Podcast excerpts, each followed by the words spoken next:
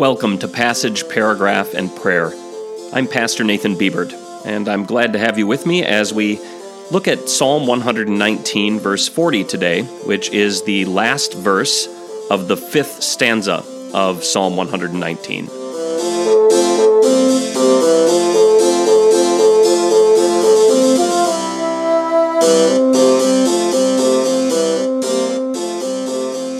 Even though we'll focus on the last verse of the stanza, listen to the entire fifth stanza of Psalm 119, verses 33 through 40. Direct me in the way of your decrees, and I shall keep to it to the end. Give me understanding, and I will guard your law, and I will keep it wholeheartedly. Cause me to march on the pathway of your commands, for in that path is my delight. Incline my heart to your testimonies, and not to unjust gain. Cause my eyes to avoid sights of emptiness. Revive me with your word. Uphold your word for your servant, that you may be feared. Remove my shame, which I dread, for your verdicts are good.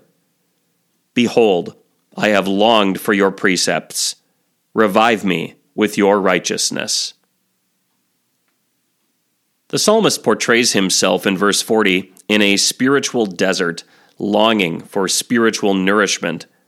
And that spiritual nourishment is God's Word. And notice that by being revived with God's Word, he is revived with God's righteousness. There's a similar thought back in verse 37. God's Word gives us God's righteousness. God's holiness and righteousness is not predominantly that by which He judges us, but that with which He revives us and gives us life.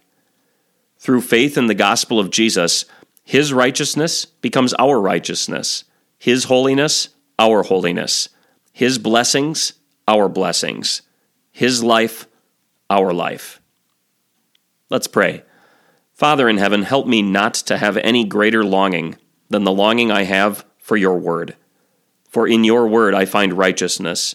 In your word I find the goal of my existence, peace and harmony with you. In your word I find eternal life. Forgive me when my natural earthly longings grow stronger than this longing.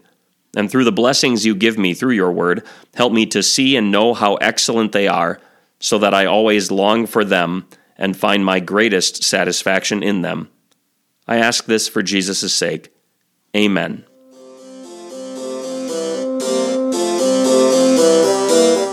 Passage, Paragraph, and Prayer is a podcast of Trinity Evangelical Lutheran Church in Winner, South Dakota. To learn more about Trinity's ministry, or to provide feedback about the content of this podcast, you can either email me at trinitylutheransd at gmail.com, or you can visit our website at www.trinitylutheransd.org. Until next time, thanks for listening.